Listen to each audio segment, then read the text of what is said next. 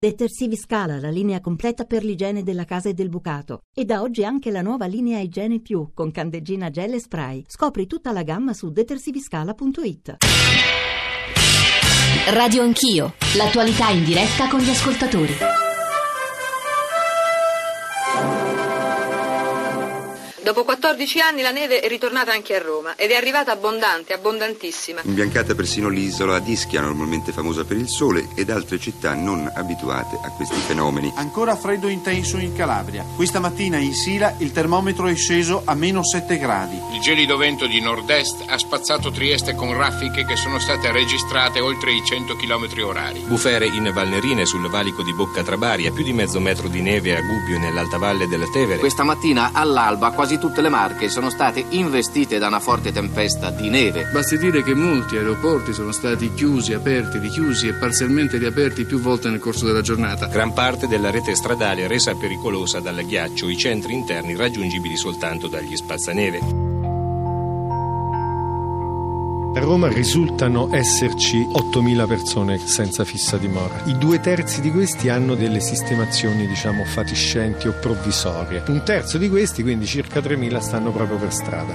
Si cammina tra la neve per entrare nel centro profughi di Subotizza, dove i migranti regolarmente registrati sono arrivati in cima a una lunga lista d'attesa e possono attraversare il confine ed entrare in Ungheria, 20 al giorno. Qui al momento ci sono poco più di 100 persone, tra famiglie con bambini, single e minori non accompagnati. 8 gradi sotto zero, ma sembra molto più freddo. L'acqua ghiaccia in pochi minuti per bere, bisogna metterla accanto al fuoco. Abbiamo aspettato per 5 mesi in condizioni terribili, dice Monsir. Ora andiamo in un campo dove aspetteremo altri 28 giorni che ci lasciano andare. È una bella giornata di sole a Norcia, si è calmato anche il vento forte che ha soffiato per tutta la notte. Oggi non si salirà comunque sopra gli 0 gradi neanche di giorno. La situazione nostra è difficilissima perché con l'emergenza che c'è noi siamo 15 giorni che non abbiamo l'acqua. Stanotte io ci avrei voluto far sta qualcuno là dentro come stavo io, col rischio che te la cappotta la, la roulotte, col vento, una bufera che non ti dico, le, la, la testa congelata. Ogni giorno noi siamo qui, nonostante pure le avversità del meteo, tutte le difficoltà, siamo sempre sul pezzo. 8.39, bentornati all'ascolto di Radio Anch'io, Giorgio Zanchini al microfono. Le prime voci della nostra copertina erano del 1985, le seconde le avrete capite, le avrete riconosciute eh, di questi giorni. Eh, l'inverno e rubo frasi che abbiamo letto in questi giorni, frasi anche di ospiti che avremo nel corso dell'approfondimento di stamattina. L'inverno ovviamente fa il suo mestiere, è un fenomeno naturale che non possiamo controllare. Eh, Andrea Contenta ha aggiunto però, e sarà più tardi con noi dalla Serbia, possiamo però cercare di soddisfare le esigenze immediate delle persone vulnerabili. Tre capitoli stamane a Radio Anch'io. Nel primo cosa sta succedendo in Italia, nel secondo cosa sta succedendo in particolare nelle zone terremotate e poi nel terzo cosa succede lungo la rotta balcanica. Anche qui diciamo di, di dividere in tre eh, sottocapitoli il tema della eh, prevenzione, denunciare l'impreparazione se c'è ovviamente, sapere reagire e il terzo punto proteggere i vulnerabili. Questo forse è il punto che è emerso più chiaramente nelle ultime settimane, negli ultimi giorni. Eh, 335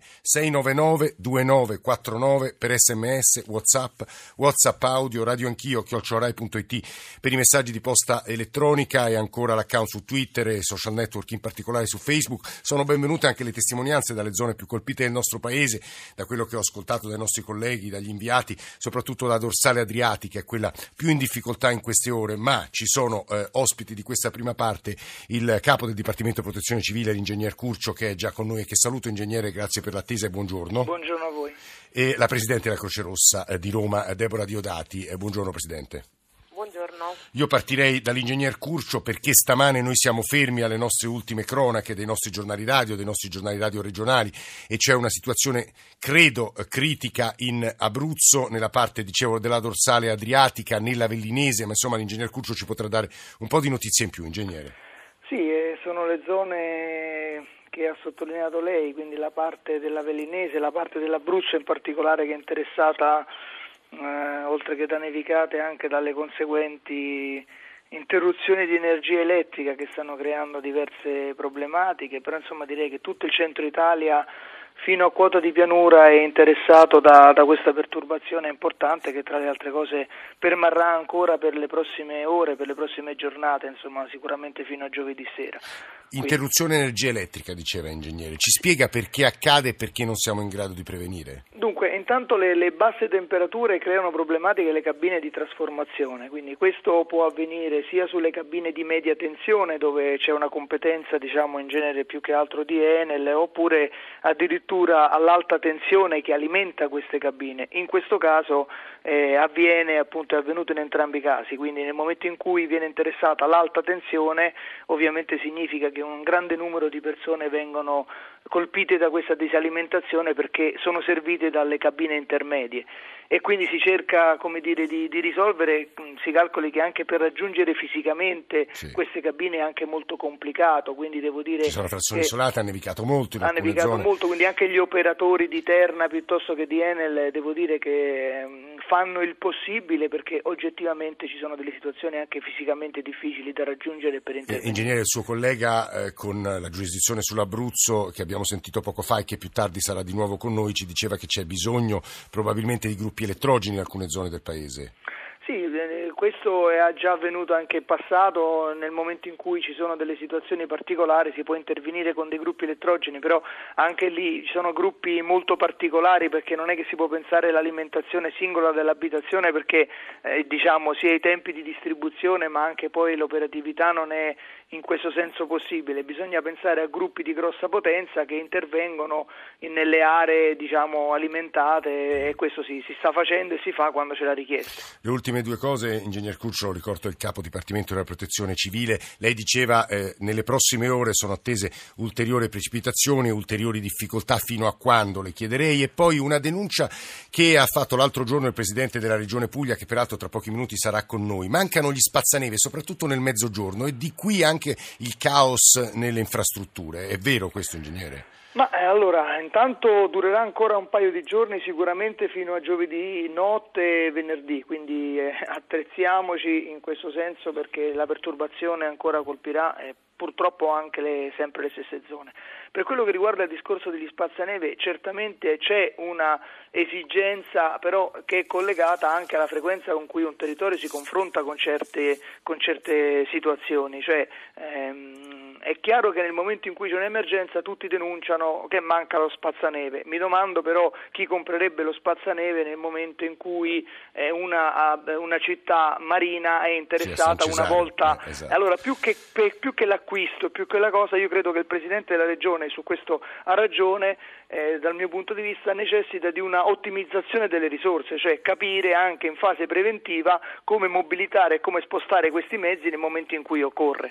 Grazie a Fabrizio Curcio per la sua presenza. Poco fa Mara, eh, direttore del Dipartimento della Protezione Civile, poco fa Mara da Varese ci scrive la volete finire di parlare di maltempo? Questo è l'inverno. Io all'inizio ho provato a premettere, ovviamente l'inverno fa il suo mestiere, il punto mi sembra un altro però Mara. Non a caso stamane Libero titola una sua pagina Scuole chiuse, case al buio, il freddo umilia l'Italia. Classi mal riscaldate e questo è un problema, quello delle scuole e delle caldaie che affronteremo all'inizio della seconda parte. Case eh, al buio, eh, Puglia, Basilicata e Molise, lezione sospese, in Abruzzo 100.000 persone senza luce, in Sicilia il gelo fa una vittima e qui proviamo a toccare il tema, anche qui forse mal gestito, mal preparato, ma non vorrei assumere posizioni anche smentite dai fatti, ma Deborah Diodati ovviamente ci, aggiunge, eh, ci aiuterà.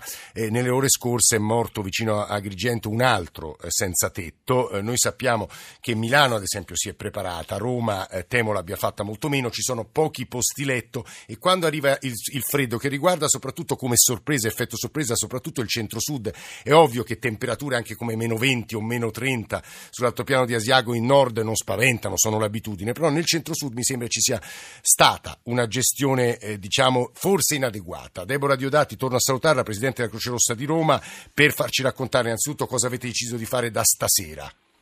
Salve, buongiorno. buongiorno Sì, noi da stasera su Roma abbiamo deciso di, di, aprire le porte della Croce Rossa Nazionale, della sede della Croce Rossa Nazionale e quindi ospiteremo eh, 50 persone senza dimora all'interno della nostra sede, eh, garantendo quindi 50 posti letto e, e con ovviamente anche pasti caldi e Guardate, quante persone vivono per strada a Roma? A Roma a, al momento i dati dicono oh, che ci sono circa 3.000 persone eh, che dormono per strada, un numero molto alto e, e, circa e arriviamo addirittura a 9.000 se consideriamo anche le persone che invece dormono all'interno uh, di roulotte, di camper oppure di eh, di altre insomma, soluzioni abitative. Torno subito da lei, eh, Diodati, perché eh, ieri Nicola Amadori è andata in una specie di ambulatorio di strada a parlare con dei volontariati che cercano appunto di aiutare chi vive in strada, lenire le loro sofferenze. Eh, io credo che poi l'espressione più corretta sia quella che abbiamo provato a usare all'inizio, rubata a uno degli ospiti che saranno con noi quando affronteremo il tema del gelo che ha colpito la rotta balcanica e soprattutto delle centinaia, migliaia di persone che dormono all'addiaccio con temperature vicine anche ai meno 20 sotto zero, cioè proteggere i vulnerabili. Eh, Nicola Amadori.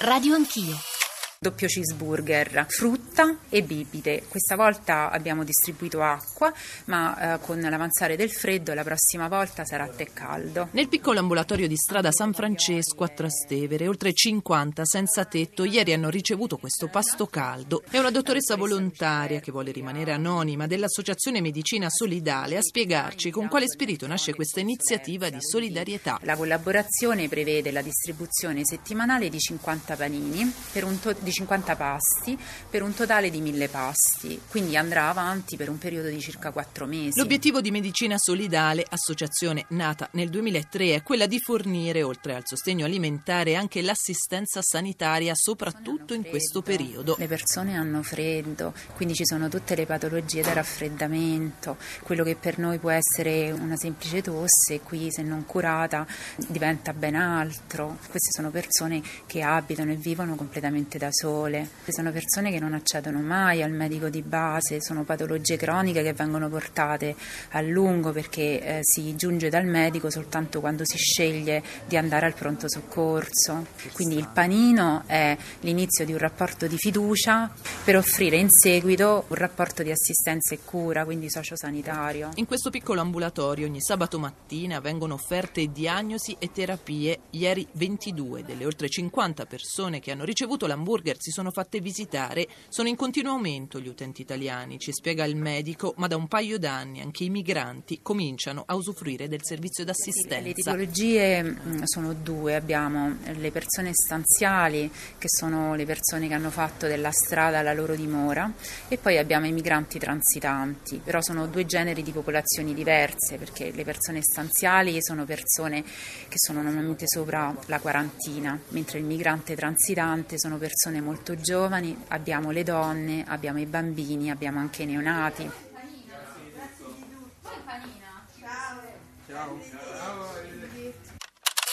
Sono le 8.50. Nella prima parte di Radio Anch'io stamane facciamo il punto eh, sulla cronaca, quello che sta accadendo soprattutto nel centro-sud. Nella seconda ci concentreremo sulle zone terremotate, nella terza sulla rotta balcanica. Venivano dette alcune cose che credo sia opportuno. Ci sta ascoltando peraltro il Presidente della Regione Puglia, Michele Emiliano. Saremo da lui tra pochissimo, così come è noto eh, che i nostri ascoltatori stanno scrivendo soprattutto con un senso di indignazione per le scuole chiuse, per la pessima gestione della questione caldaie, ma la affronteremo in maniera diretta tra pochissimo. E però eh, le voci che sentivamo ci dicono anzitutto l'alto numero di persone che vivono per strada in città dove per poche settimane l'anno, ma in quelle settimane fa freddo e qualcuno muore, perde la vita, ma è anche una strategia per eh, curarle. E Deborah Diodati, credo che anche come Presidente di Croce Rossa sia questo un po' l'intento di, non dico appunto catturare, conquistare le persone che vivono per strada per dargli una mano anche sulla salute.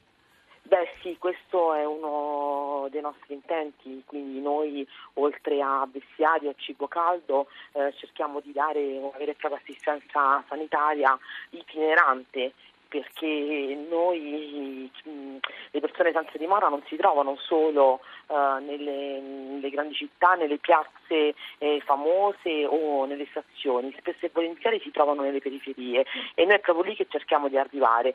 Spesso vivono uh, sotto uh, ponti, spesso sono in zone addirittura inaccessibili e quindi noi attraverso il nostro camper sanitario itinerante cerchiamo di portare assistenza sanitaria andandoli proprio a cercare. Scusi, Dudati, l'ultima cosa, che fate con chi rifiuta l'assistenza o chi rifiuta di andare sotto a un tetto all'interno della metropolitana o all'interno appunto degli spazi che voi allestite, voi altri allestiscono? Beh, bisogna sempre avere comunque grande rispetto uh, di queste persone e delle loro decisioni.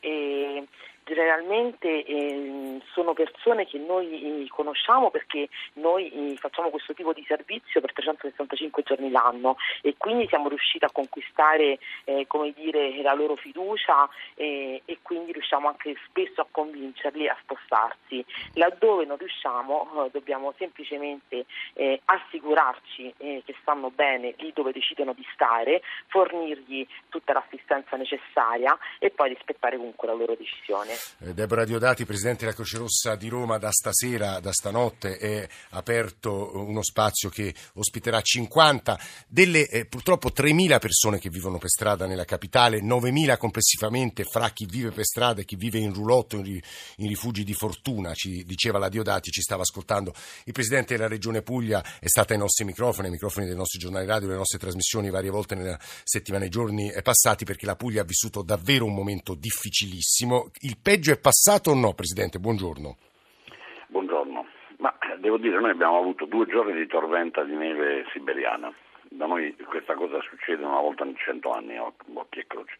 Mm. Eh, devo dire, nel, nel giro di altri quattro giorni dalla tormenta più o meno la situazione è rientrata. Ovviamente eh, con alcuni punti di caduta, nel senso che il gelo, per esempio, eh, fatto congelare molte tubazioni dell'acqua, migliaia e migliaia di contatori, perché i contatori sono immersi nell'acqua per, per avere la possibilità appunto di misurare l'erogazione, quindi l'acquedotto pugliese ha dovuto fare più di 10.000 interventi, la stessa cosa è accaduta all'Enel, il punto di caduta più grave è stato invece lo Stato centrale, eh, sotto due aspetti, quello dell'ANAS, mm. cioè la, la, la, l'azienda nazionale che deve gestire le strade sì. statali, noi avevamo praticamente tutte e quattro le statali bloccate, mentre l'autostrada era immediatamente percorribile grazie alla società autostrade che poi addirittura ha dato una mano all'ANAS, noi abbiamo dovuto chiamare l'esercito per dare una mano Ma perché l'ANAS non ha agito subito? Perché è destrutturata,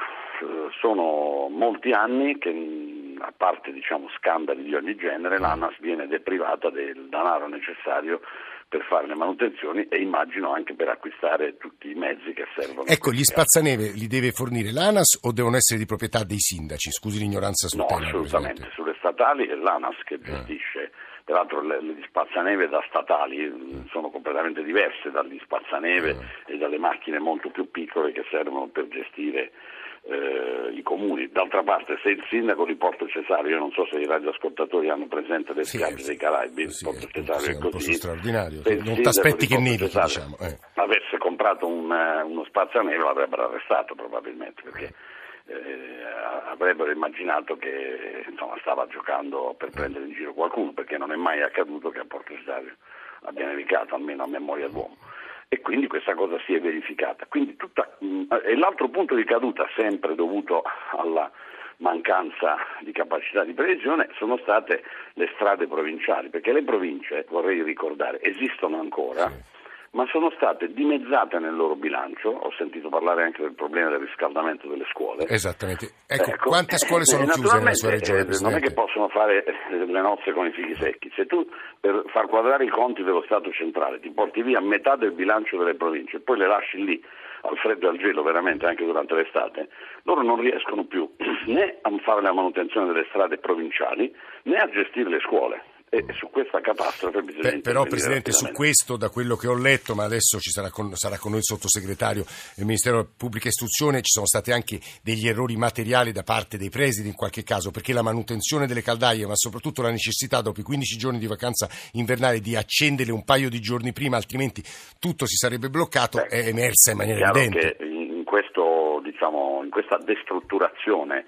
della scuola e della, delle province, è possibile che qualcuno a questo punto abbia anche ulteriormente ceduto alla propria inefficienza. Devo dire, qui in Puglia non si è verificato neanche nelle scuole, cioè devo dire che i presidenti delle province, che non sono tutti della mia parte politica, sì. e il sindaco della città metropolitana, salvo qualche singolo caso, hanno retto anche da quel punto di vista. Io non voglio fare l'ottimista a tutti i costi, dico però che eh, questa idea che il centro-sud eh, per natura non funzioni non, ha, non è una regola. E, eh, per esempio in questi giorni al, al, nord ci sono degli incendi come durante l'estate. Sì, in Liguria. In Liguria. Sì. Sa che significa questo? Che non piove neanche, quindi ci sono delle situazioni molto gravi dal punto di vista climatico che anche al nord quando si verificano mandano in tilt tutto. La Liguria è un esempio tragico di questa. Emiliano, eh, Presidente, le faccio un'ultima domanda prima del giornale radio che riguarda l'agricoltura. Leggevo ieri di, eh, di allarmi eh, abbastanza ad alta voce della Coldiretti su presunti danni di decine e decine di milioni per l'agricoltura pugliese. È assolutamente così, noi abbiamo la seconda o forse la prima agricoltura italiana dal punto di vista del potenziale del fatturato ed è chiaro che in questa stagione, proprio approfittando del fattore climatico, riusciamo a coltivare una serie di, di, di, di specie, ortaggi di altissima qualità che vanno all'estero, che vengono mandati addirittura in tutto il mondo in aereo. Questo ovviamente eh, avuto, hanno avuto dei danni gravissimi anche perché le serre non sono costruite probabilmente per sopportare il peso in alcuni casi di due metri di neve, perché non è mai accaduto dalle nostre parti e bisognerà evidentemente cercare di dare una mano. Lo, il ministro Martina, che devo dire è sempre molto pronto e sensibile, ha fatto presente appunto che c'è tutta l'intenzione di dichiarare lo stato di calamità per l'agricoltura pugliese per lenire queste sofferenze economiche e per reimpiantare le colture, perché l'economia pugliese è fondamentalmente fondata sull'agricoltura. Eh Presidente eh, Michele Emiliano, Presidente governatore della Regione Puglia, come avrete capito, grazie per questa sua